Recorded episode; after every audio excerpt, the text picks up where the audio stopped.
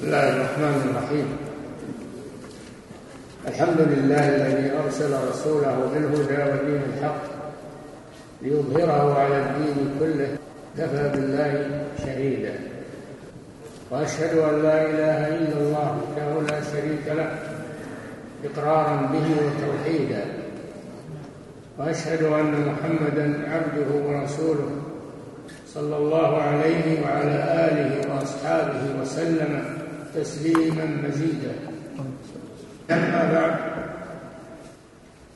فإن الله سبحانه وتعالى من رحمته أرسل الرسل إلى الناس ليقيموا عليهم الحجة وليدلوهم على المحجة.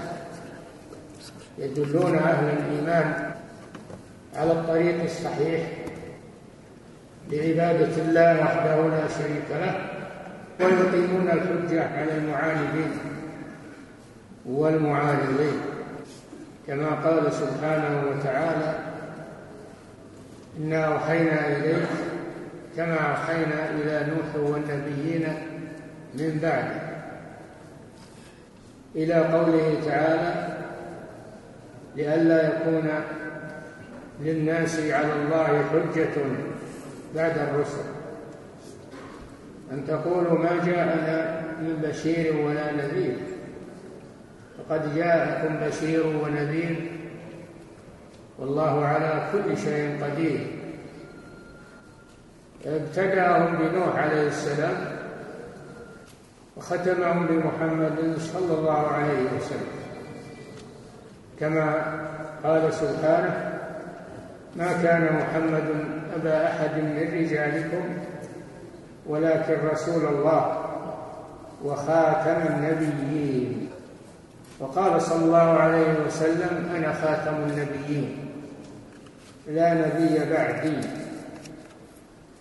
فمن ادعى النبوة فهو كذاب. من ادعى النبوة بعد رسول الله صلى الله عليه وسلم من ادعى النبوة بعد محمد صلى الله عليه وسلم فهو كاذب على الله عز وجل كاذب على الخلق.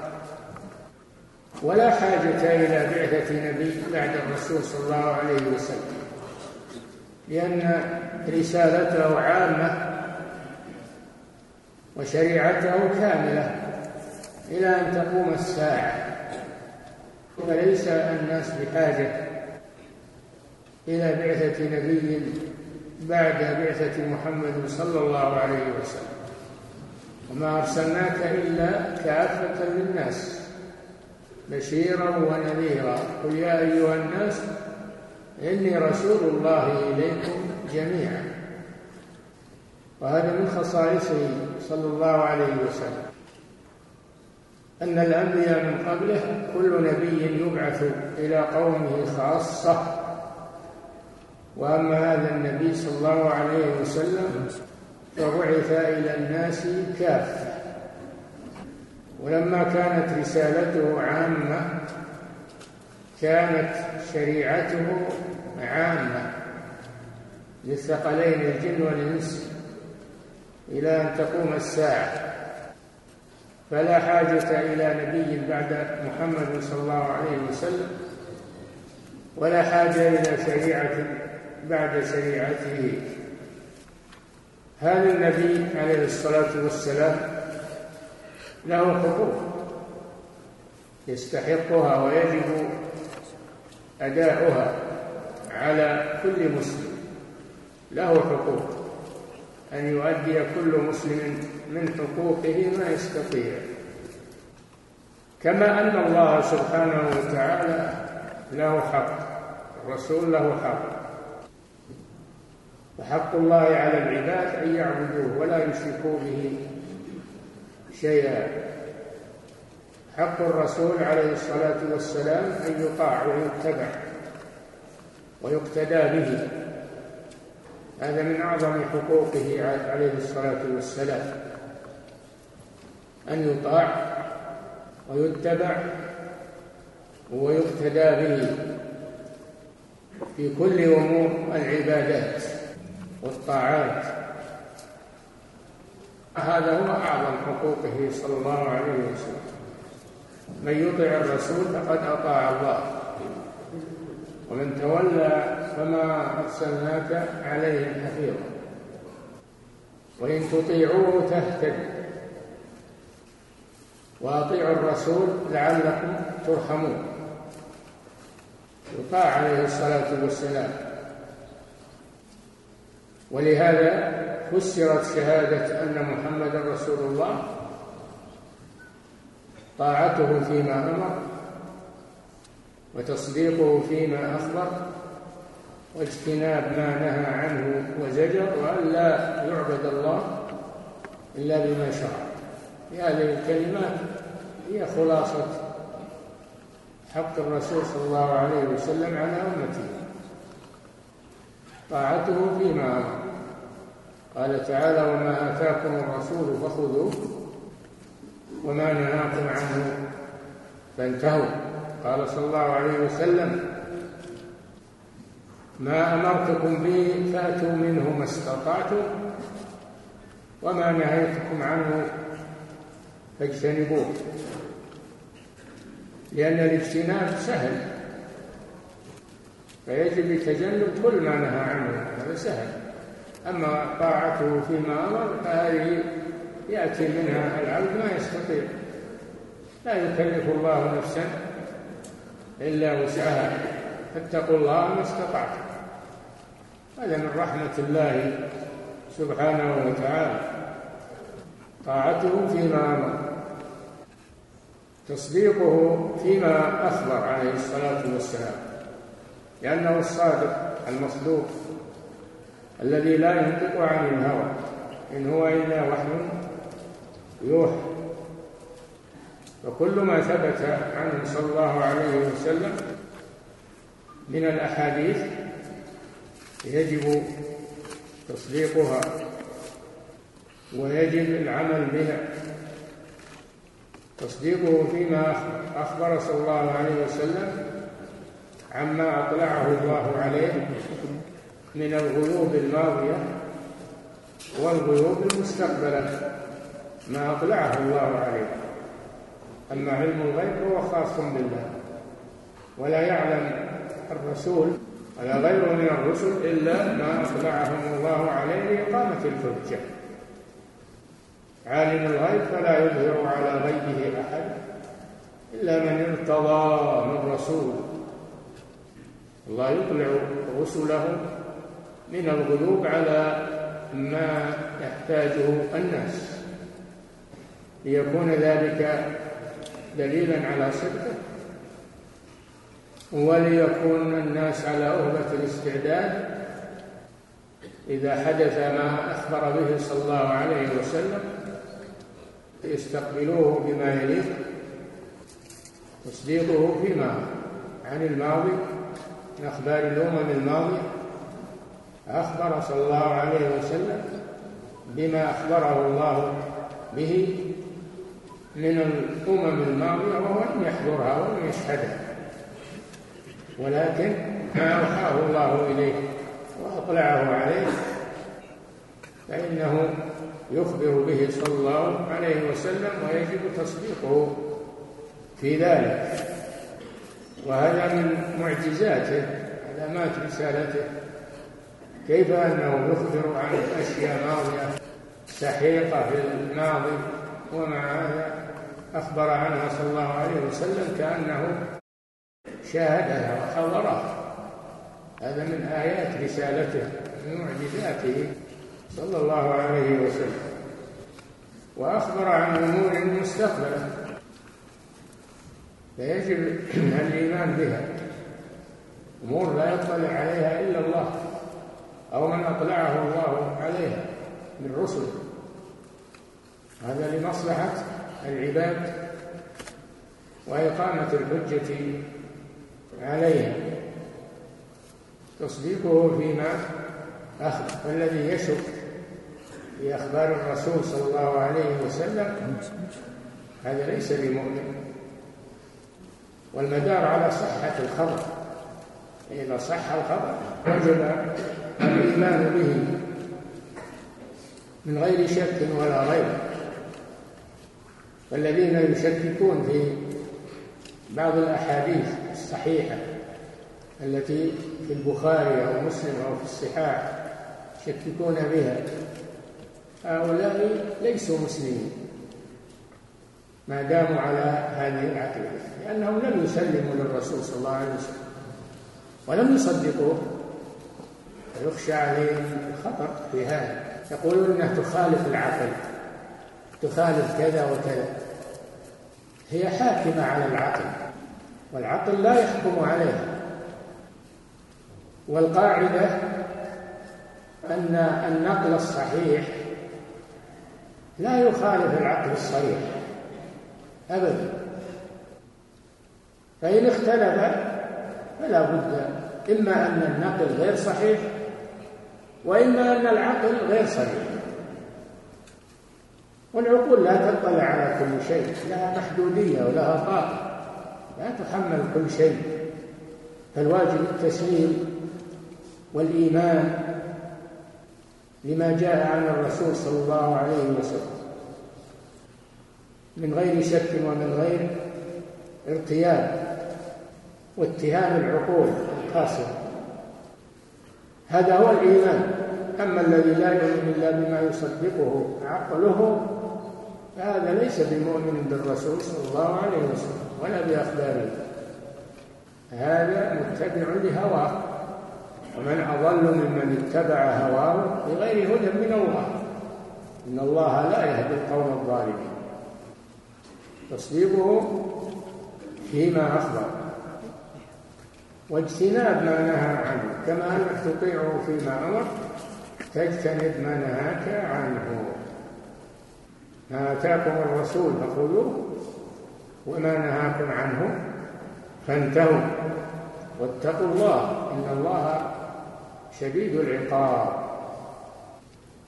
واجتناب ما نهى عنه وزجر يعني توعد توعد المخالفين لما نهى عنه توعدهم بالعذاب والعقوبة. فليحذر الذين يخالفون عن أمره أن تصيبهم فتنة أو يصيبهم عذاب أليم. نسأل الله العافية.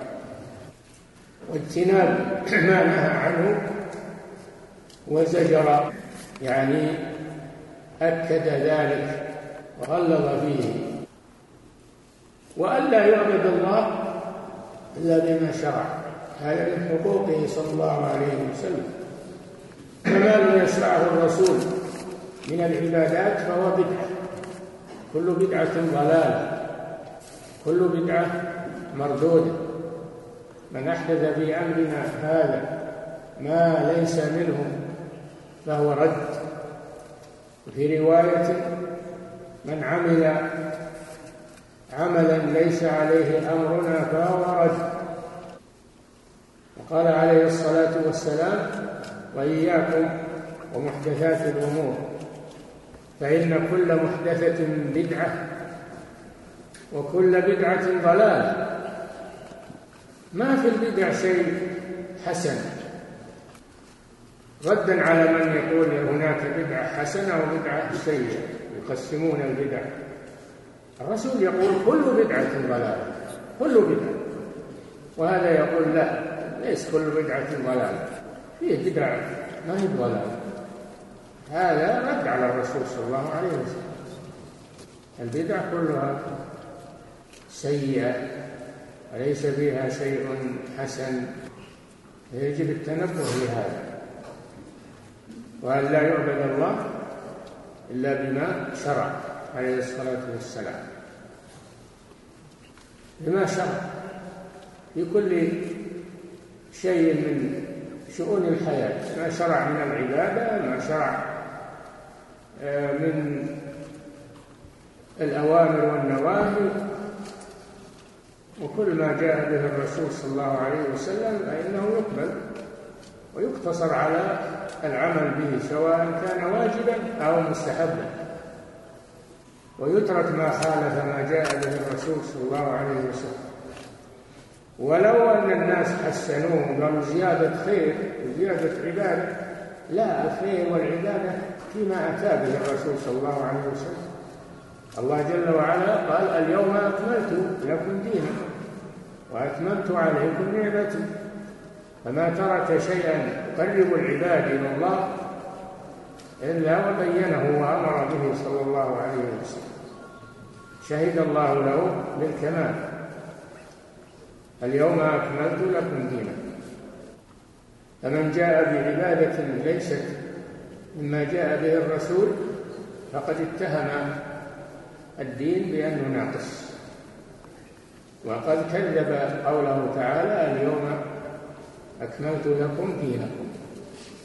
هذا من أعظم حقوقه صلى الله عليه وسلم.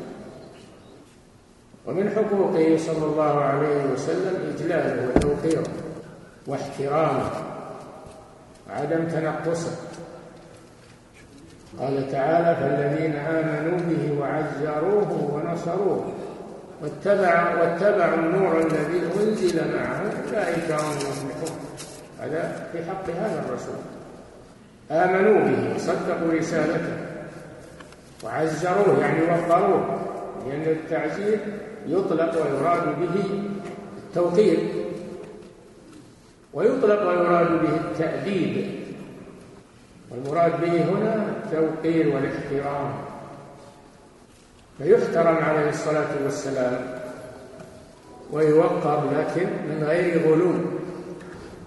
من غير غلو في حقه صلى الله عليه وسلم لأن هناك من يغلو في مدحه ويرفعه فوق منزلته إلى منزلة الإلهية فيجعله شريكا لله تعالى الله عن ذلك ولهذا قال صلى الله عليه وسلم محذرا من هذا لا تطروني كما أطرت النصارى ابن مريم. النصارى غلوا في المسيح عليه الصلاة والسلام. قالوا إنه الله أو ابن الله أو ثالث ثلاثة. غلوا فيه حتى رفعوه من البشرية إلى الألوهية. تعالى الله عما يقول لا تطروني يعني لا تمدحوني تبالغ في مدحي كما أطرت النصارى ابن مريم. إنما أنا عبد.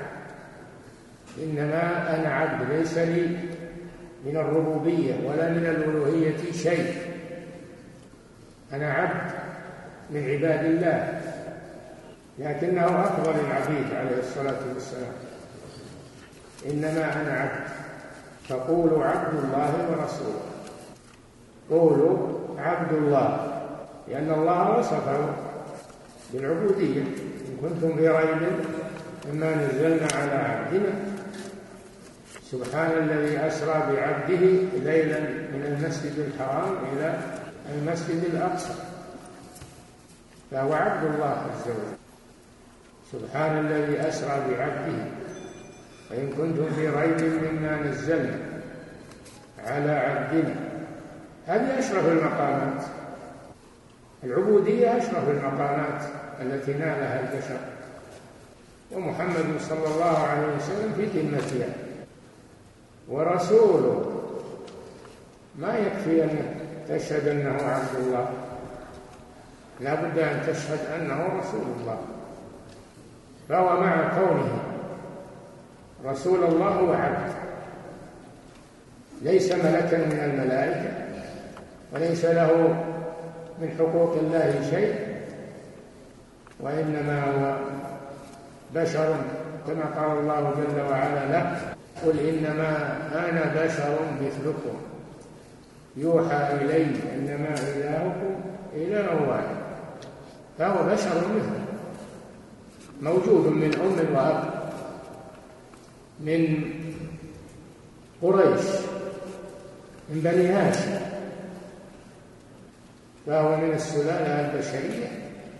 ولكن الله فضله. ذلك فضل الله. يؤتيه من يشاء والله ذو الفضل العظيم فليس من حقوقه صلى الله عليه وسلم أن يعطى شيئا من حقوق الله. قال ابن القيم رحمه الله في النونية لله حق ليس لعبده ولعبده حق هما حقان. لا تجعل الحقين حقا واحدا. من غير تمييز ولا فرقان لا بد أن تقف عند حق الله ولا تجعله لعبده. وتقف عند حق العبد فلا تعطيه حق الله سبحانه وتعالى. لا تجعل الحقين حقا واحدا من غير تمييز ولا فرقان فهو عبد الله ورسوله لكنه يحترم ويوقر إنا أرسلناك شاهدا ومبشرا ونذيرا لتؤمنوا بالله ورسوله وتعزروه وتوقروه وتسبحوه بكرة وأصيلا. تؤمنوا بالله ورسوله وتعزروه على خاص بالرسول صلى الله عليه وسلم يعني توقروه. وتسبحوه هذا لله سبحانه وتعالى. تسبحوه هذا حق لله. فاعرف ما هو من حق الله واعرف ما هو من حق الرسول صلى الله عليه وسلم. لتعزروه هذا حق الرسول. وتوقروه هذا حق الرسول صلى الله عليه وسلم. وتسبحوه هذا حق الله جل وعلا. بكرة وأصيلا. افرق بين حقوق الله وحقوق الرسول ولو ذكرت في آية واحدة ميز بينها. ولا تخلطها تجعل هذا لا من حقوقه صلى الله عليه وسلم علينا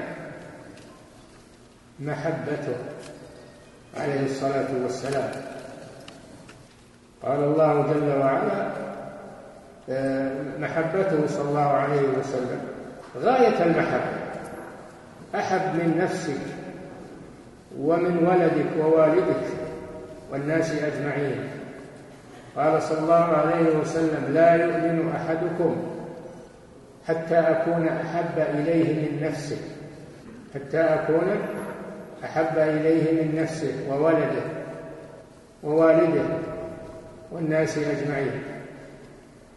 ولما قال عمر رضي الله عنه يا رسول الله والله إنك أحب عندي من كل شيء إلا نفسي. قال صلى الله عليه وسلم لا يا عمر حتى أكون أحب إليك من نفسك فقال عمر رضي الله عنه والله لأنت يا رسول الله الآن أحب إلي من نفسي. قال الآن يا عمر لا يؤمن أحدكم حتى أكون أحب إليه من ولده ووالده والناس أجمعين. لا تقدم على محبته أحدا. هناك من يقدم محبة الأولياء والصالحين والسادة على محبة الرسول صلى الله عليه وسلم. وهذا ضلال. نعم الأولياء أولياء الله يحبون. ولكن لا يحبون كمحبة الرسول صلى الله عليه وسلم. محبة الرسول لم ينلها أحد من البشر. غيره عليه الصلاة والسلام. فهذا من حقوقه صلى الله عليه وسلم.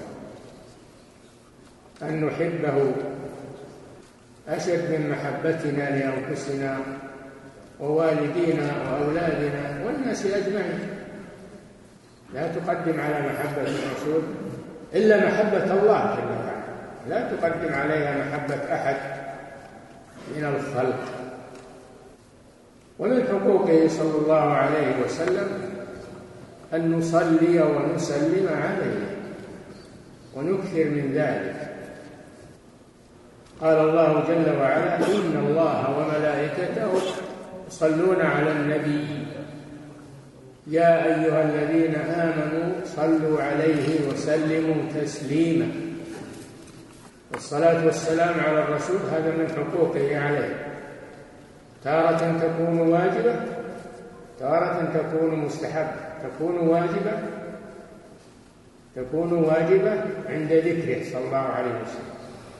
كل ما ذكر تصلي وتسلم عليه في الحديث رغم أنف من ذكرت عنده يا محمد يقول جبريل للنبي صلى الله عليه وسلم رغم أنف من ذكرت عنده يا محمد فلم يصلي عليك تجب الصلاة عليه في تشهد في الصلاة.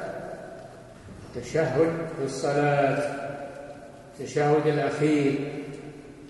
قد علم النبي صلى الله عليه وسلم أصحابه كيف يصلون عليه في الصلاة. قال قولوا قولوا اللهم صل على محمد. قولوا اللهم صل على محمد وعلى آل محمد كما صليت على آل إبراهيم إنك حميد مجيد وبارك على محمد وعلى آل محمد كما باركت على آل إبراهيم إنك حميد مجيد.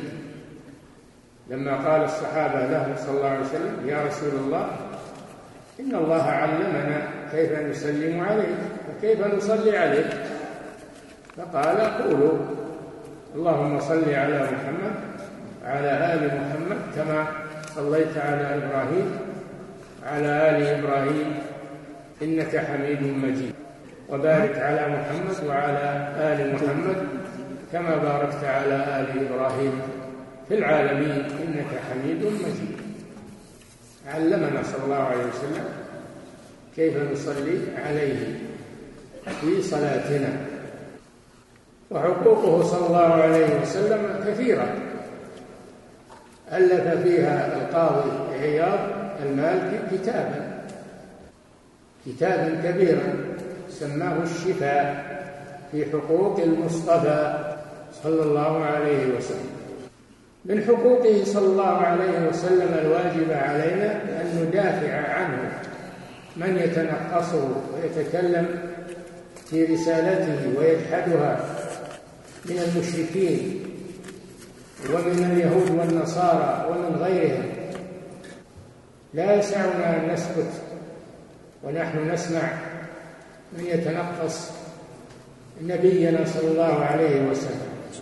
أن يجب علينا أن نجهر بالإنكار على ذلك. وإلا فالمشركون منذ بعث الرسول صلى الله عليه وسلم وإلى الآن وإلى ما بعد الآن وهم يتنقصون الرسول صلى الله عليه وسلم وينكرون رسالته ويطعنون فيه وفي أحاديثه وفيما جاء به. فيجب علينا أن ندافع عن نبينا صلى الله عليه وسلم غاية المدافعة. وإن كان الله جل وعلا كفانا دفاعهم قال جل وعلا إنا كفيناك المستهزئين. كفانا الله لكن هذا واجب علينا أن ندافع أيضا عنه. كل ما يقال فيه من التهم. فالمشركون منذ بعث وأتباعهم من المنافقين في كل زمان ومكان ما يزالون يطعنون. في الرسول صلى الله عليه وسلم وفي رسالته قالوا إنه كذاب إنه مجنون إنه شاعر إنه إنه الله جل وعلا رد عليه. ما أنت بنعمة ربك؟ بمجنون. وإنك لعلى خلق عظيم. فستبصر ويبصرون بأيكم المفتون. فهم ما, ما تركوا شيئا مما قالوا قالوا لما مات إبراهيم بن الرسول صلى الله عليه وسلم قالوا انقطع نسله أصبح أبتر لا يذكر إذا مات لا يذكر ليس له نسل وليس له. فأنزل الله جل وعلا إنا أعطيناك الكوثر فصل لربك وانحر. إن شانئك أي مبغضك هو الأبتر أما الرسول صلى الله عليه وسلم فإنه لم ينقطع ذكره بوفاته صلى الله عليه وسلم. فلا يزال ذكره عند المسلمين وحتى عند أهل الكتاب الذين لم يذهبوا مع العناد يعترفون برسالته صلى الله عليه وسلم. قد نعلم إنه ليحزنك الذي يقولون فإنهم لا يكذبونك ولكن الظالمين بآيات الله يجحدون وإلا هم يعرفون أنه رسول الله. لكن منعهم الكبر منعتهم الحمية منعهم الحسد منعهم من اتباع هذا الرسول والاعتراف برسالته ولن يضره ذلك. إنا كفيناك المستهزئين الله كفانا وكفى رسوله صلى الله عليه وسلم شرهم ولكن يجب علينا أن ندافع عنه ولا نقول إن الله كفانا. هذه عبادة لا نتركها ندافع عن رسولنا صلى الله عليه وسلم. الذين قالوا إن الله إن الرسول انقطع ينقطع ذكره. إذا مات فهو أبتر لا نسل له. ليس له نسل ينقطع ذكره إذا مات. قال الله جل وعلا إن شانئك أي مبغضك هو هو الذي سينقطع ذكره. إذا مات انقطع ذكره. أين ذكر أبي جهل وأبي لهب؟ أين ذكر المتكبرين من الكفرة؟ انقطع ذكرهم ولا يذكرون إلا باللعنة والذم والتحقير. نسأل الله العافية. إن شانئك هو الأبتر هو الذي سينقطع ذكره. أما ذكر الرسول صلى الله عليه وسلم فإنه سيستمر. وكما تشاهدون إذا ذكر الله ذكر معه الرسول صلى الله عليه وسلم. ورفعنا لك ذكرك. ألم نشرح لك صدرك؟ ووضعنا عنك وزرك الذي أنقض ظهرك ورفعنا لك ذكرك. فلا يذكر الله جل وعلا إلا ويذكر معه الرسول. يذكر في التشهد أشهد أن لا إله إلا الله وأشهد أن محمدا رسول الله. يذكر في الأذان خمس مرات على المناير تصدح به أصوات المؤذنين. ينقلها الآلات الفضائية فتخترق الأجواء محمد رسول الله. أشهد أن محمدا رسول الله. وين حدها؟ وين تنتهي؟ تنتهي في المعمورة كلها. يخترقها صوت المؤذنين. رغما على أنوفهم ولا يقدرون أن يمنعوا ذلك. هذا من رفعة ذكره صلى الله عليه وسلم.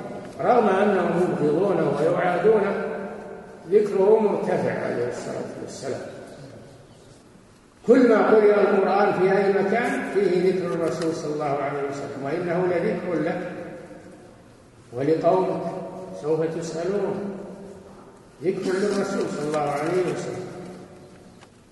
كذلك يذكر الله يذكر الرسول مع الله جل وعلا في الخطب. في الخطب خطبة الجمعة يذكر بها الله جل وعلا ويذكر بها الرسول صلى الله عليه وسلم.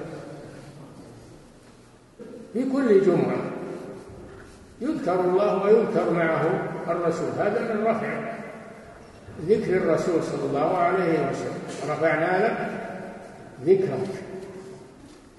وهذا شيء مشاهد أين ذكر أعدائه انقطع ذكره فصار هو الأبتر. صار الذي قال إنه أبتر صار هو. الأبتر لا يذكر إلا بالذم واللعنة والعياذ بالله. هذا الذي انقطع ذكره وهو الأبتر. إن شانئك أي مبغضك هو الأبتر. الذي لا يذكر إلا بالشر. أما الرسول صلى الله عليه وسلم فلا يزال ذكره تردد على القلوب والألسنة وفي كل مناسبة يذكر هذا الرسول صلى الله عليه وسلم. في أرجاء الأرض فما من دولة كافرة أو مؤمنة إلا ويتردد فيها ذكر هذا الرسول صلى الله عليه وسلم. فهذا مصداق لقوله ورفعنا لك ذكرك ولقوله إن شانئك هو الأبتر. فهؤلاء الذين يتنقصون الرسول صلى الله عليه وسلم يجحدون رسالته ويقولون ويقولون في حقه صلى الله عليه وسلم إنما يضرون أنفسهم ولا يضرون رسول الله صلى الله عليه وسلم. ما ضره أعداؤه المعاصرين له كأبي لهب وأبي جهل وسائر المشركين الذين نصبوه العداوة وتنقصوه نور اليتيم. ليش الله ما لقى إلا هذا اليتيم؟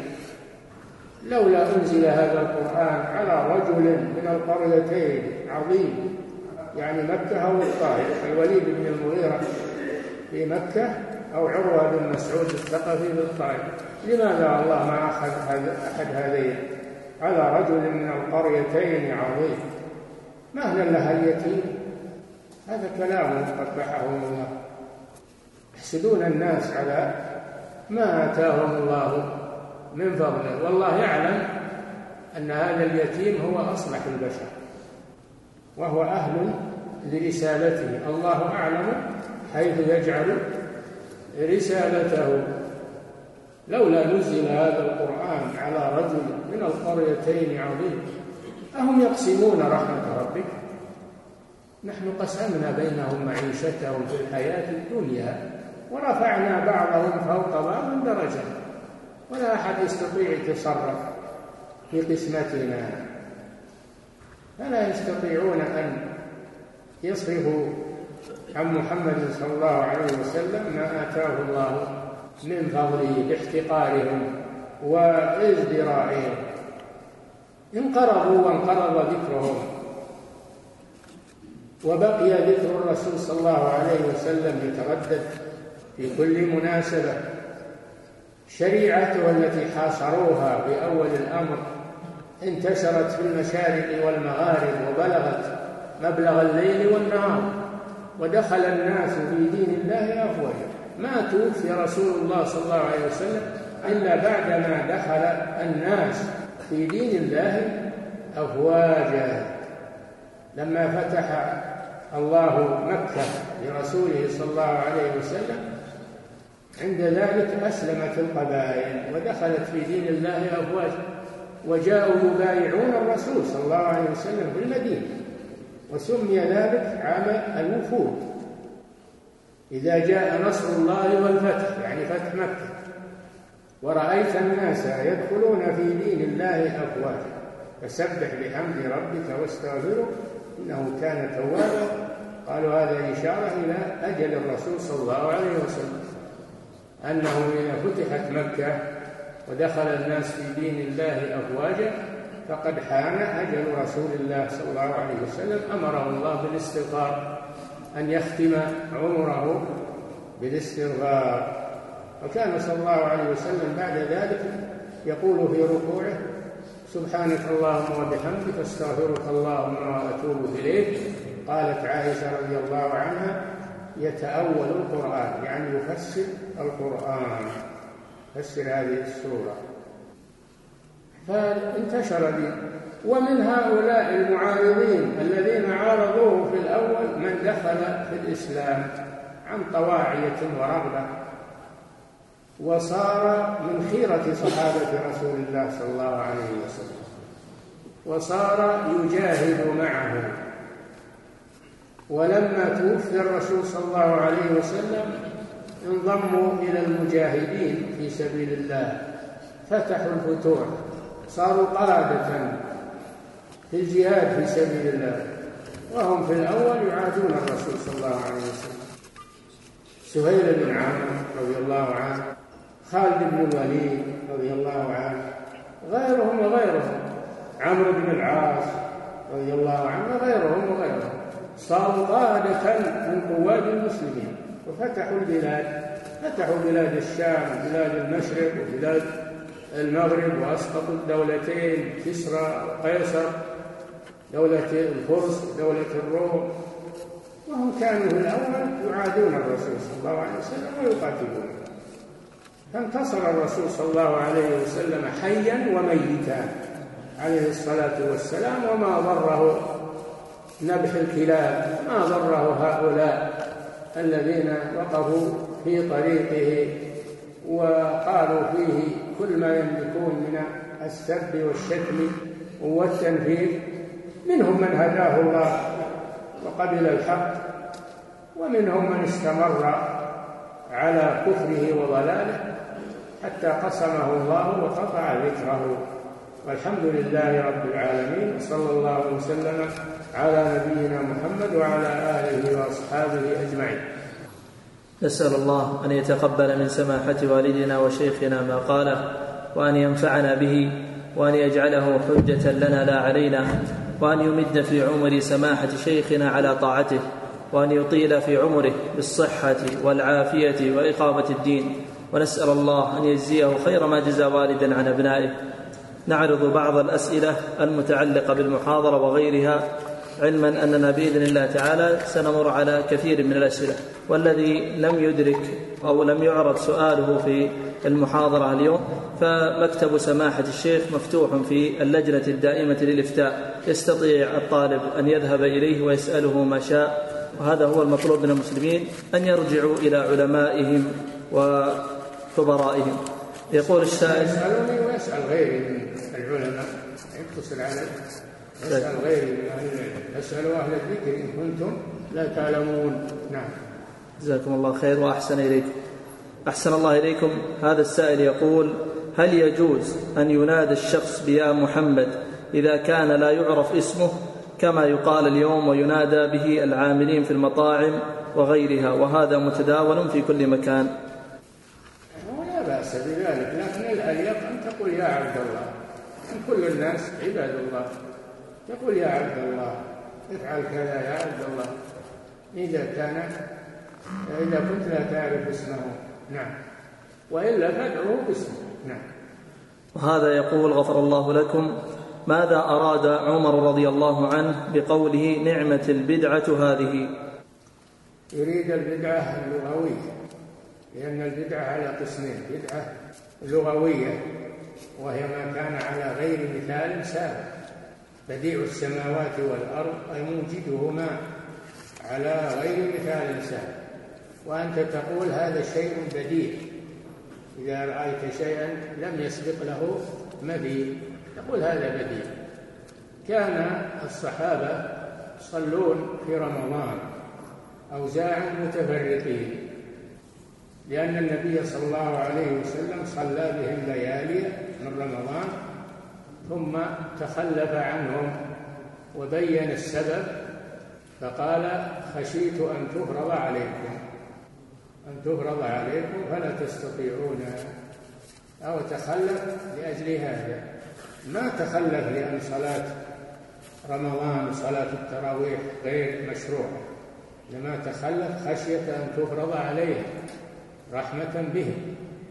ولذلك بقي الصحابة يصلونها جماعات في حياة الرسول صلى الله عليه وسلم وبعد موته أوزاع متفرقين فرأى عمر رضي الله عنه في خلافته أن تركهم متفرقين لا يليق وهم يؤدون عملا واحدا. فجمعهم على إمام واحد على أبي بن كعب رضي الله عنه. كما كانوا يصلون خلف الرسول صلى الله عليه وسلم. لأن المحذور الذي حذره الرسول زال بوفاته صلى الله عليه وسلم. فلا مانع من أن يصلوها جماعة بعد الرسول. فأحيا هذه السنة. أحيا هذه السنة بعدما تركت. فهو لم لم يبتدئ إنما أحيا سنة وهي صلاة التراويح جماعة كما كانت خلف النبي صلى الله عليه وسلم. إذا ليست بدعة. كما يفهمها بعض الجهال. ليست بدعة سنة الرسول. لكن من ناحية اللغة نعم, نعم الشيء المبتدع الذي لم يألفه الناس بعد وفاة الرسول صلى الله عليه وسلم. نعم. وهذا يقول أحسن الله إليكم كيف ننكر على من أساء إلى الرسول صلى الله عليه وسلم وكيف نرد عليهم بالقول أم بالفعل؟ وما حكم المدافعة عن النبي صلى الله عليه وسلم. المدافعة بالفعل هذا الجهاد هذا له ضوابط وله شروط. ما تنفرد أنت بالمدافعة هذا له شروط. إذا كون جيش من المسلمين تحت راية إسلامية بأمر ولي الأمر انضم إليها. أما الأفراد فلا. فلا يحدث مفاسد يحدث فوضى يحدث سفك دماء ولا ينتهي إلى شيء. بل يسبب أضرارا وشرورا. أما المدافعه بالقول إذا كنت تحسن القول تحسن القول بالدليل فدافع عن الرسول صلى الله عليه وسلم هذا واجب عليك نعم. أحسن الله إليكم. يقول نجد بعض الصالحين يقومون بحملات تسمى حملات الدفاع عن النبي صلى الله عليه وسلم. ردا على الكفار الذين الذين يخطئون ويسيئون في حقه. فما حكم هذه الحملات؟ إيش نوع الحملات هذه ما أعرف. هل حملات في القول وبيان السنة ورد الشبه أو هي حملات باليد والقتال؟ هذا مثل ما ذكرنا. هذا لابد ينظم من قبل ولاة الأمور. ولازم يكون تحت راية إسلامية. أما الدفاع بالقول عند من يحسن هذا فعليه أن يدافع عن الرسول صلى الله عليه وسلم يرد الشبهات التي يقولونها وينقضها. هذا واجبنا. ولكن يا إخوان ما تكفي المدافعه عن الرسول. لابد من اتباعه. لابد من اتباع الرسول صلى الله عليه وسلم. أما أننا ندافع عنه ونقصر في اتباعه هذا غير مناسب. يقول أحسن الله إليكم. يوجد في هذا الزمان كثيرا من المخدرين لأهل السنة والجماعة يخدرونهم عن نشر طريقة السلف الصالح فهل يصح أن يقال إن هذا إساءة للنبي صلى الله عليه وسلم؟ إساءة إلى سنة الرسول وما جاء به الإساءة إلى سنته إساءة إليه صلى الله عليه وسلم. وليس هذا بجديد. تنقصون أهل السنة والجماعة ويكذبون عليهم ويعيرونهم هذا من قديم.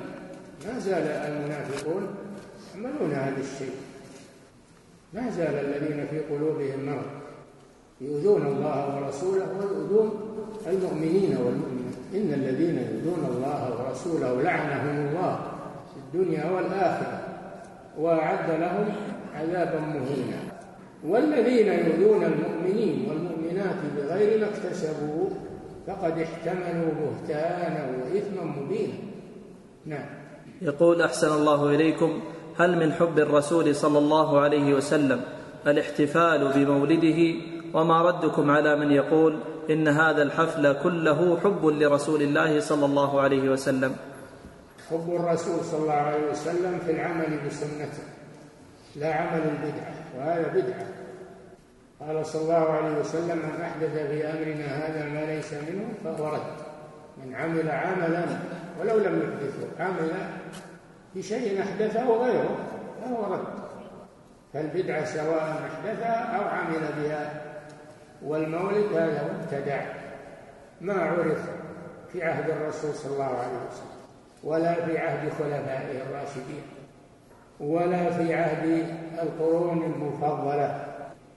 ما عرف هذا هل نحن نحب الرسول صلى الله عليه وسلم أكثر من الصحابة؟ أكثر من الخلفاء الراشدين؟ أكثر من علماء القرون المفضلة؟ مع هذا لم يعمل واحد. دل على أن هذا ليس من محبته. محبته تقتضي اتباعه ولا تجيز الابتداع في شرعه صلى الله عليه وسلم. فهذا بدعة محدثة وكل بدعة ضلالة. كل محدثة بدعة وكل بدعة ضلالة. وليس هو محبة للرسول. الذي يحب الرسول يحيي سنته. الذي يحب الرسول يحيي سنته ويعمل به. أما الذي يحدث البدع ويزعم أنه يحب الرسول صلى الله عليه وسلم بها هذا لا هذا خلاف خلاف خلاف الشرع خلاف الحق. والذي يحب الرسول يتبعه فيما أمر ويجتنب ما نهى عنه وزجر نعم. يقول أحسن الله إليكم ورفع قدركم. كيف نتعامل مع أسرنا التي تحتفل بمولد النبي صلى الله عليه وسلم؟ انصحوهم اللي تقدرون على منعه. امنعوا أوسركم تقدرون على منعه. أما اللي ما تقدرون على منعه فأنتم تنصحونه وتبينون له وتحذرونه من ذلك. نعم. يقول أحسن الله إليكم ورفع قدركم. ما حكم قولي أن النبي صلى الله عليه وسلم أخطأ في بعض وسائل الدعوة؟ نسأل الله العافية اللي يقول أن الرسول أخطأ في وسائل الدعوة هذا يعتبر ردة عن الإسلام. اللي يخطئ الرسول في شرعه وما جاء به هذا ردة عن الإسلام. نسأل الله العافية. ورمى يقول أنا أخطأت. في اتباع الرسول صلى الله عليه وسلم. الجماعة الفلانية أخطأت. في اتباع الرسول. وفي الدعوة إلى الله. اللي يخطئ ما هو الرسول اللي يخطئ الناس. نعم. يقول أحسن الله إليكم وحفظكم. بعض الناس يقول لا تقرأ سورة عبس لأنها نزلت لعتاب النبي صلى الله عليه وسلم. نسأل الله العافية. الرسول قرأها يا أخي. الرسول قرأها ولو كان كاتما شيئا من القرآن لكتم هذه السورة لكنه بلغ البلاغ المبين عليه الصلاة والسلام. وكان يرحب بابن أم مكتوم إذا جاء ويقول هذا الذي عاتبني فيه ربي. نعم. يقول أحسن الله إليكم ورفع قدركم. إذا أحد يقول لا تقرأ سورة تبت يدا أبي لهب. لأن هذا عام الرسول وهذا يسيء إلى الرسول. أقوالهم كثيرة في هذا وهي أقوال ضلال والعياذ بالله. ويأمرون بكتمان شيء من القرآن وعدم قراءته. نعم. يقول أحسن الله جل وعلا قال لرسوله يا أيها الرسول بلغ ما أنزل إليك من ربك وإن لم تفعل فما بلغت رسالته الرسول بلغ البلاغ المبين ولا كتم شيئا مما أنزله الله عليه حتى ما عاتبه الله فيه بينه صلى الله عليه وسلم. نعم. يقول أطال الله عمركم في طاعته في بعض الدول يضعون في المتاحف بعض الآنية ويزعمون أنها للنبي صلى الله عليه وسلم. فهل هذا صحيح؟ وهل يجوز التبرك بها؟ لو كانت آنية للرسول صلى الله عليه وسلم من الذي يثبت هذا؟ من اللي يثبت أن هذه آنية الرسول صلى الله عليه وسلم؟ هذا من الكذب على الرسول صلى الله عليه وسلم. والمأمور به اتباعه ليس المأمور به تبرك بآثاره صلى الله عليه وسلم. نعم التبرك بشيء مما انفصل منه صلى الله عليه وسلم كالعرق والريق والشعر والثياب مما مس جلده عليه الصلاة والسلام. نعم هذا يتبرك به. لأن ورد أن الصحابة يتبركون بهذا. وهو صلى الله عليه وسلم كان يوزع شعر رأسه لما حلق في عند الجمرة حجة الوداع وزعه على الحاضرين. ليتبركوا به فهذا خاص بالرسول صلى الله عليه وسلم. من فصل من جسمه الشريف عليه الصلاة والسلام. نعم.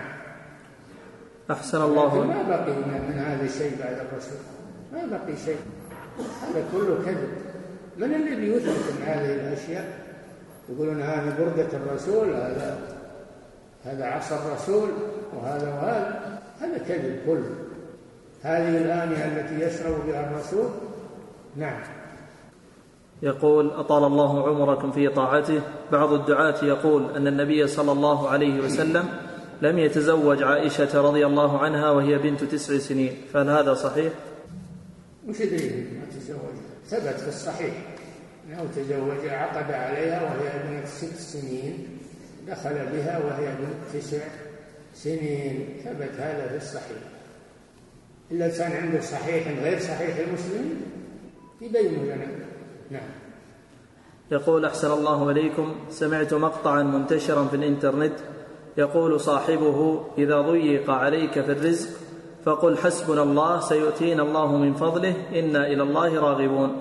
فهل يجوز مثل هذا الدعاء وهل يجوز نشر مقاطع مثل هذه المقاطع؟ يا أخي إذا ضاق عليك الرزق فاطلب الرزق. والله جل وعلا يبسط الرزق لمن يشاء واتخاذ الأسباب مأمور به اطلب الرزق. وقبل ذلك اتق الله.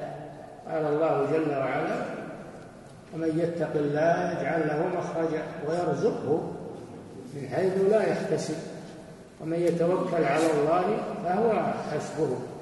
نعم. يقول أحسن الله إليكم. ما معنى حديث من سن في الإسلام سنة حسنة فإن المبتدعه يستدلون به على صحة بدعهم من سن في الإسلام سنة حسنة يعني أحيا أحيا سنة. وليس أنه ابتدع شيء غير مشروع معناه احيا سنه ويبين هذا سبب الحديث الذي ذكروه فإن أناسا من الفقراء جاءوا يطلبون من الرسول صلى الله عليه وسلم المساعدة.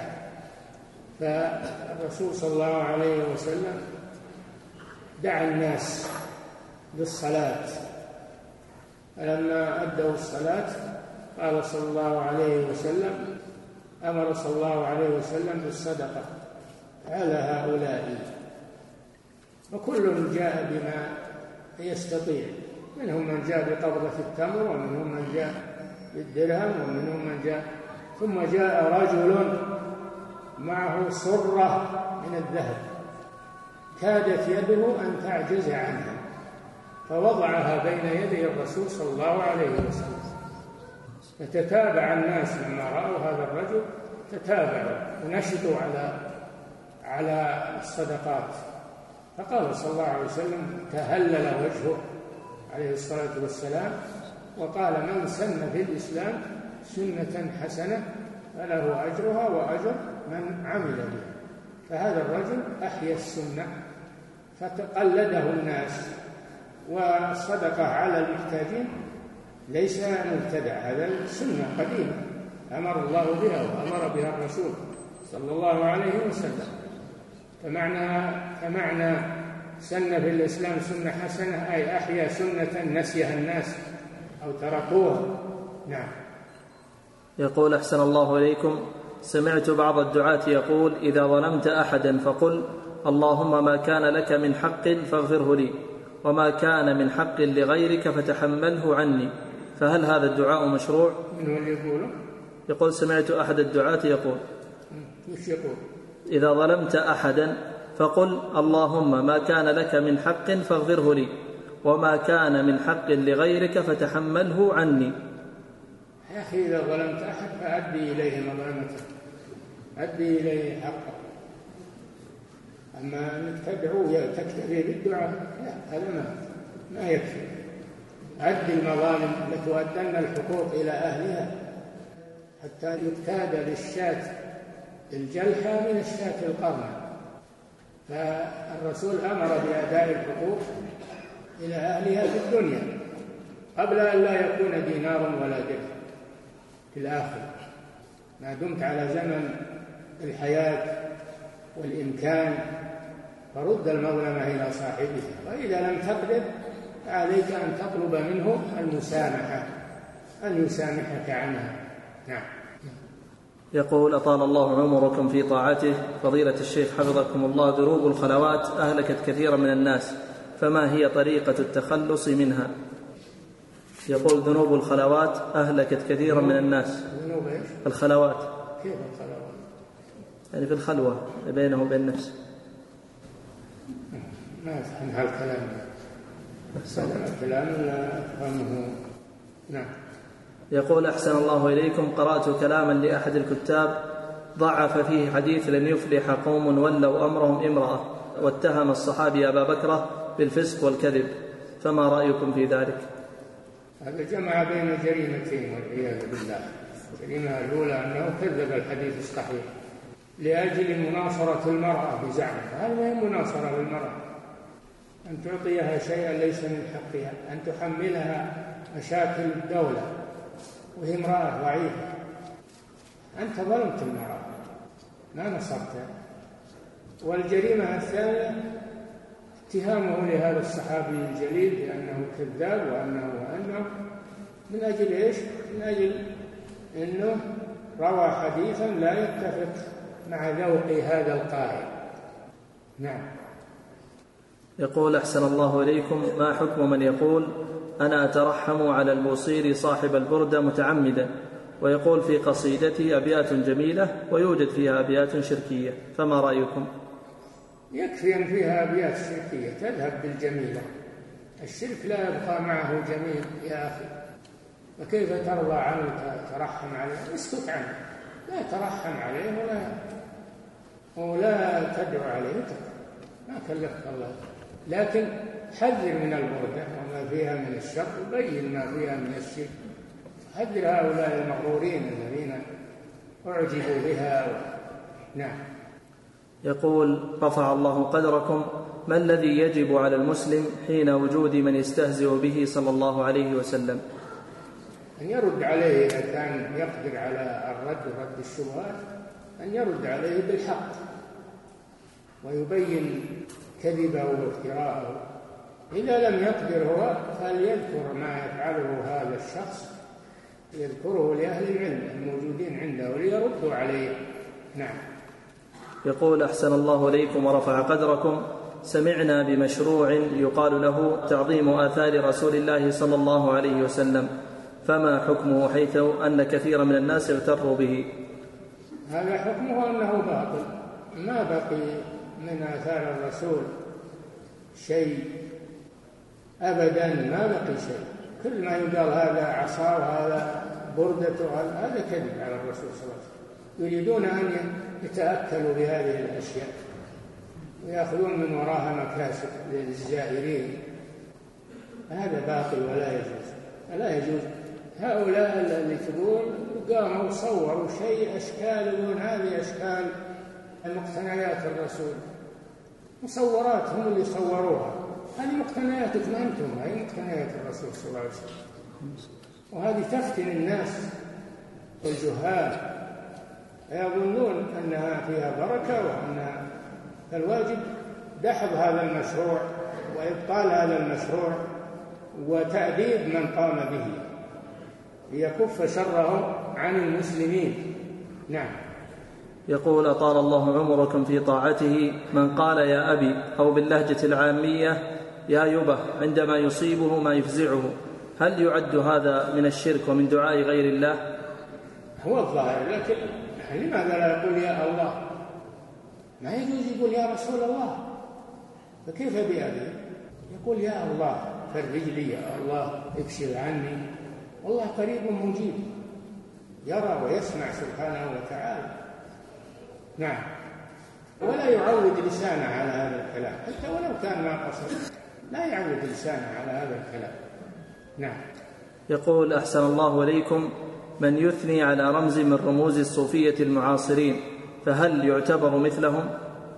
إذا رضي بما هو عليه من البدع والمخالفات فهو مثلهم. نعم. يقول أحسن الله إليكم ما حكم من يصلي على النبي صلى الله عليه وسلم بعدد معين هل يجوز أم لا؟ دليل لا بد من دليل. لا نضع للأذكار عددا معينا إلا بدليل وإلا فاذكر الله واذكر صل على الرسول صلى الله عليه وسلم بدون تحديد عدد لا دليل عليه. نعم. يقول أحسن الله إليكم. ما الجمع بين قول طهور إن شاء الله وبين قول النبي صلى الله عليه وسلم؟ لا يقل أحدكم اللهم اغفر لي إن شئت. اللهم اغفر لي إن شئت هذا من باب تخيير الله. يقول إن شئت اغفر لي ولا لا تغفر لي ما أنا متكلف عليك أنا شاد عليك. هذا لا يجوز هذا متردد. وهذا يصف الله بأنه يفعل شيء وهو لا يشاء ولا يريد. هذا لا يجوز. وأما قوله صلى الله عليه وسلم طهور إن شاء الله هذا من باب الدعاء للمريض أن الله يطهره بهذا المرض. نعم. يقول أحسن الله إليكم ورفع قدركم. ظهر بعض الدعاة في إحدى القنوات بحجر يدعي أن له مميزات وفضائل وخصائص. فما رأيكم في ذلك؟ وش الفضائل والخصائص؟ ها؟ نعم الأحجار والمخلوقات قد يكون لها بعض الميزات. والخصائص لكن عليها أن نثبت هذا أن الحجر له خصائص وله ميزات نعم. يقول أحسن الله إليكم. ما لم يصل إلى التعبد به والتبرك به. أما نقول الحجر هذا أنه له خاصية بمادته وأنه يصلح لكذا وكذا يصلح يصنع كذا وكذا ما في بأس قد يكون هذا. أما من ناحية العبادة وأن هذا الحجر مبارك وأنه يتبرك به؟ لا هذا ما يجوز. نعم. يقول سمعت بعضهم يقول لا أكل ذبائح المسالخ عندنا في المملكة لأنهم قد يكونون من الصوفية المشركين. فما رأيكم؟ لا يأكلها كيف؟ يأكل ولا ما يأكل؟ نعم. أحسن الله إليكم. يقول ما حكم التعلق بأستار الكعبة؟ ليس مشروعا الكعبة ما يشرع التمسك بها ولا التعلق بأستارها وإنما المشروع أن يستلم الركن اليماني يمسح باليد وأن يقبل الحجر الأسود إذا استطاع أو يستلمه بيده ويقبل يده أو يشير إليه من بعد. وما عدا هذا فلا يخص من الكعبة لا ركن ولا غيره غير ما آه، الحجر الأسود والركن اليماني. نعم. يقول أطال الله عمركم في طاعته ابتسامة وجه الميت بعد موته. هل هو دليل على حسن الخاتمة؟ الله أعلم. ما ما نحكم على الغيب. نعم يقول أحسن الله إليك نرجو للمحسن ونخاف على المسلم. نعم يقول أحسن الله إليكم. هل يشرع كشف وجه الميت بعد وضعه في لحده؟ لا. لا ما يجوز. ما يجوز يكشف شيء من جسمه. يغطى بالكفن وجهه وغيره هذا عند العوام. بعض العوام يرى هذا. نعم. يقول أحسن الله إليكم. ما حكم لبس القمصان التي يكون من خلفها أسماء لاعبين كفار؟ وهل هذا ينافي عقيدة الولاء والبراء؟ نعم هذا يدل على محبة هؤلاء الكفار. يلبس صورهم الصور عموما لا يجوز لبسها بالملابس. لا يجوز جعلها بالملابس ولا تعليقها على الملابس. ذكر الفقهاء في باب آه، اللباس في الصلاة منع ما فيه صور. لا يلبس. حرام ولو كانت صور مسلمين كيف صور ناس كفار؟ لأنهم يلعبون ولأنهم أبطال في اللعب. مش فائدة من هذا. نعم. يقول أحسن الله إليكم والتي يكون عليها مكتوب أسماء بدون صورة. مكتوب أسماء لاعبين كفار. كان شعار تعظيم للشخص ما يجوز. ولو بذكر اسمه. نعم. يقول أحسن الله إليكم كيف أجعل النبي صلى الله عليه وسلم أحب إلي من نفسي؟ ما هو أنت اللي تجعل هذا؟ الله هو الذي يجعله عليك أن تحرص على اتباعه والاقتداء به والعمل بسنته. والله هو الذي يرزقك محبته أكثر من نفسك. نعم. يقول أحسن الله إليكم سمعت أحد المشايخ يقول إن قول النبي صلى الله عليه وسلم إن أبي وأباك في النار ضعيف لمخالفته صريح الكتاب فهل هذا صحيح؟ وش صريح الكتاب هذا؟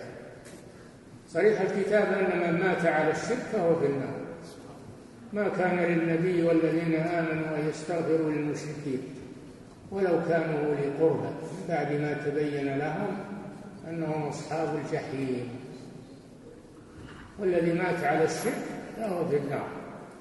نعم. يقول أحسن الله إليكم ورفع قدركم. عندنا أم تسأل عن ابنها فابنها يلح عليها بأن يذهب للجهاد في سوريا ويريد أن يلتحق بالجماعات التي تكفر الدولة. فما العمل؟ وهي غير راضية عن ذلك. لا يجوز له أن يعق أمه. لأن البر بالأم واجب والذهاب إلى الجهاد كما يقول غاية ما يكون أنه مستحب. فلا يقدم واجبا على مستحب ولا يترك حق والدته ويروح لما يقول. نعم. يقول أطال الله عمركم في طاعته. هل صلى الله عليه وسلم لما جاءه رجل يريد أن يكتتب في الغزو قال أحي والداك قال نعم. قال ففيهما فجاهد وأرجعه من الغزو إلى والديه ليخدمهما. نعم. يقول أطال الله عمركم في طاعته هل الإنشاد بمدائح النبي صلى الله عليه وسلم التي لا مخالفة فيها من حقوقه أو من حبه؟ الإنشاد والأناشيد ليست من حب الرسول وهي مبتدعة لكن القصائد اللي فيها مدح الرسول كقصائد حسان بن ثابت وقصائد الطيبة تنشد تنشد بدون ترتيب جماعات منشدين ترنيم أصوات إلى آخره. نعم تنشد لأجل آه، الاقتداء بمدح الرسول صلى الله عليه وسلم والثناء عليه وعلى دعوته. نعم. يقول أطال الله عمركم على طاعته هل يجوز للمسلم أن ينشر الكتب التي تدعو للثورات وتنتقص من العلماء وتثير الشبهات وتدعو للفوضى في بلاد المسلمين ككتاب أسئلة الثورة؟ لا يجوز له ذلك. لا يجوز له أن يفرق بين المسلمين وأن يسبب سفك الدماء ويسبب انشقاق الكلمة وضياع الكلمة لا يجوز له هذا. حرام عليه هذه محاذير شديدة. أن يتسبب في إضرار المسلمين وجماعة المسلمين يفرق جماعة المسلمين. لا يجوز له هذا. نعم. يقول أطال الله عمركم في طاعته. هل انتقاص الصحابة رضي الله عنهم يكون انتقاصا للرسول صلى الله عليه وسلم؟ ما في شك. إذا أبغض الصحابة فهو مبغض للرسول صلى الله عليه وسلم. لأنه ما أبغضهم إلا لأنهم صحابة رسول الله صلى الله عليه وسلم وإلا على أي شيء يبغضهم على أي شيء يبغضهم هم ضروهم وأخذوا من شيء. هم عاصرين لهم بينه وبينهم قرون. ما عاداهم إلا لأنهم ناصروا الرسول صلى الله عليه وسلم ونشروا دينه. وأن الرسول أوصى بحبهم وعدم مسبتهم. فهو ما في شك متنقص للرسول صلى الله عليه وسلم. نعم. يقول طال الله عمركم على طاعته. سمعت بعضهم يقول من أصابه العقم فليدعو بقول ربي لا تذرني فردا وأنت خير الوارثين أربعين مرة في السجود. ويقول هذا مجرب عندي وعند غيري. فهل هذا الدعاء مشروع؟ ما هو دليل إلا بجد دليل من كلام الرسول صلى الله عليه وسلم. وأما تجربتك وكذا هذا ما هو دليل. قد يجرب أشياء ينتفع بها وهي غير مشروعة من أجل استدراجه وفتنته. فلا يجوز العمل بتحديد شيء إلا عليه دليل من كتاب الله وسنة رسوله صلى الله عليه وسلم والتجربة لا يثبت بها حكم. نعم. يقول أحسن الله إليكم عندنا في بلدنا مظاهرات فهل من يحرق نفسه في المظاهرات أو يخرج ويقتل في المظاهرات؟ هل مثل هؤلاء يعدون شهداء؟ فقد سمعنا من يقول بذلك. الذي يحرق نفسه هذا قتل نفسه. قد قال صلى الله عليه وسلم من قتل نفسه بحديدة فحديدته في يده يجأ بها نفسه في نار جهنم. ومن قتل نفسه بسم فسمه بيده يتحساه في نار جهنم.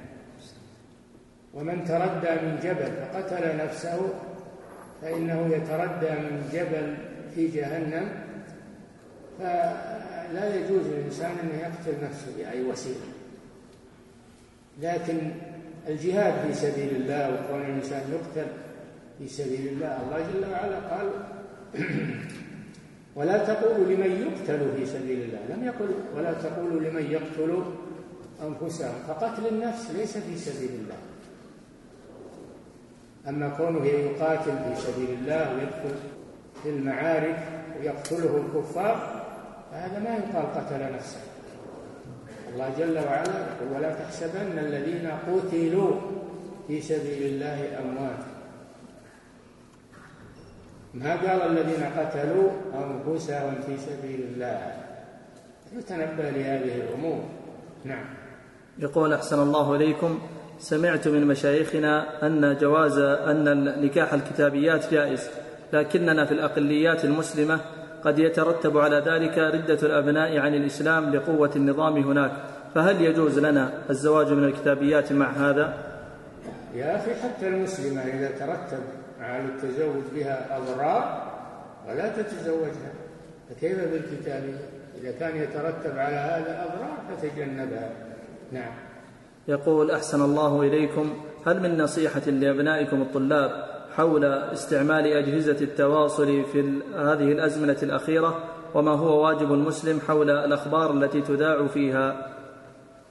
أجهزة التواصل استعمالها في المفيد والخير لا بأس فيه أما استعمالها في الضرر والشائعات والإرجاف هذا لا يجوز. إن الذين يحبون أن تشيع الفاحشة بالذين آمنوا يا أيها الذين آمنوا إن جاءكم فاسق بنبأ فتبينوا يعني تثبتوا. فلا يجوز استعمالها في الشائعات ما يخل بالأمن أو يروع المسلم أو المسلمين. لا يجوز استعمالها في ذلك. نعم. وهي أداة حسب ما تستعمل فيه من خير أو شر. نعم. يقول طال الله عمركم في طاعته ولينا بكثير من الصالحين يعلمون الناس مكارم الأخلاق وشجاعة الرسول وكرمه ولكنهم يغفلون عن أهم أمر في دعوته وهو الدعوة إلى التوحيد فلا يحرصون عليها. فهل من كلمة حيال ذلك؟ يا أخي الرسول أول ما بدأ به التوحيد. فلماذا ما تقتدي بالرسول؟ بل كل الرسل أول ما يبدأون بالتوحيد. فلماذا لا تبدأ بما بدأوا به وبدأ به الرسول صلى الله عليه وسلم؟ هذا مخالف لدعوة الرسل. هذا مخالف لدعوة الرسل. نعم. يقول أحسن الله إليكم. هل التزام قول صدق الله العظيم في انتهاء قراءة القرآن من السنة؟ السنة لا بد لها من دليل.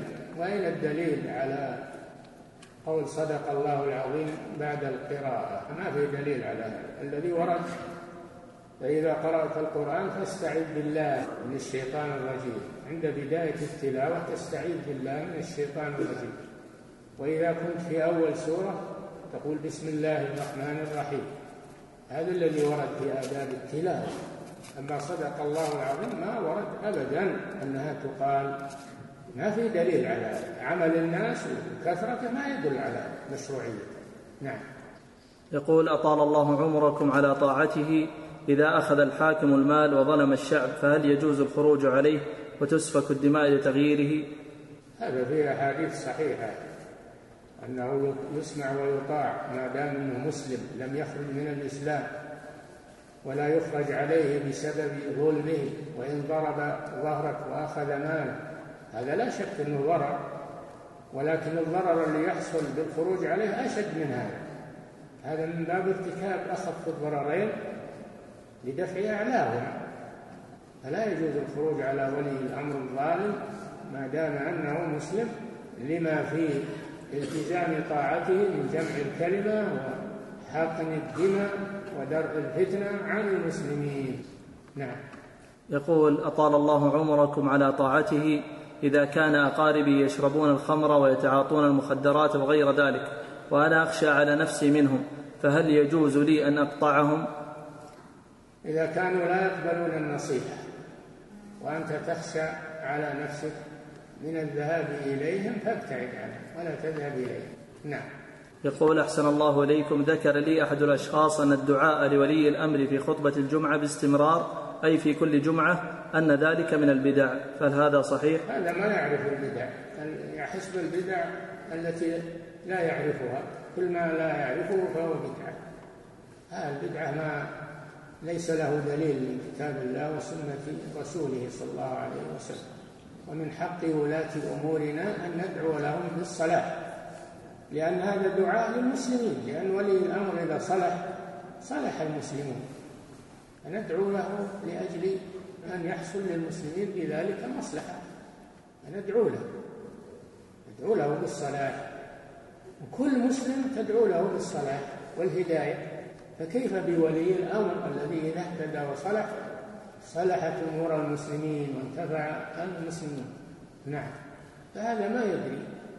أو يبغض ولاة الأمور ولا يطيق أنهم يدعى السلف الصالح كانوا يدعون بولاة الأمور. هذا شيء معروف عنه. وهم أعرف منا وأدرى منا بالسنة وكانوا يدعون لولاة الأمور ويقولون إذا رأيت الرجل لا يدعو لولاة الأمور فاتهمه يعني اتهمه بالخروج مذهب الخوارج. نعم. يقول أحسن الله عليكم أشيع في الأمس آه، ذكر وفاة عالم فما توجيهكم لمن ينشر مثل هذه الإشاعات؟ كل من عليها فان إنك ميت وإنهم ميتون. ما, ما فيها أحد يسلم من الموت. ولكن نسأل الله لنا ولكم الوفاة على الإسلام والثبات على دينه. آمين. نعم. يقول أحسن الله عليكم ما مدى مصداقية وأد عمر بن الخطاب رضي الله عنه لابنته في الجاهلية؟ فقد انتشر هذا فهل هذا صحيح؟ يا أخي الجاهلية فيها الشرك وهو أعظم من وأد البنات. فيها عبادة الأصنام وهي أعظم من وأد البنات. فالجاهلية كانوا يفعلون أشياء قبيحة. منها وأد البنات وأعظم منها الشرك بالله عز وجل. ولكن الإسلام يهدم ما قبله. الإسلام يهدم ما قبله والحمد لله. والهجرة تهدم ما قبلها نعم.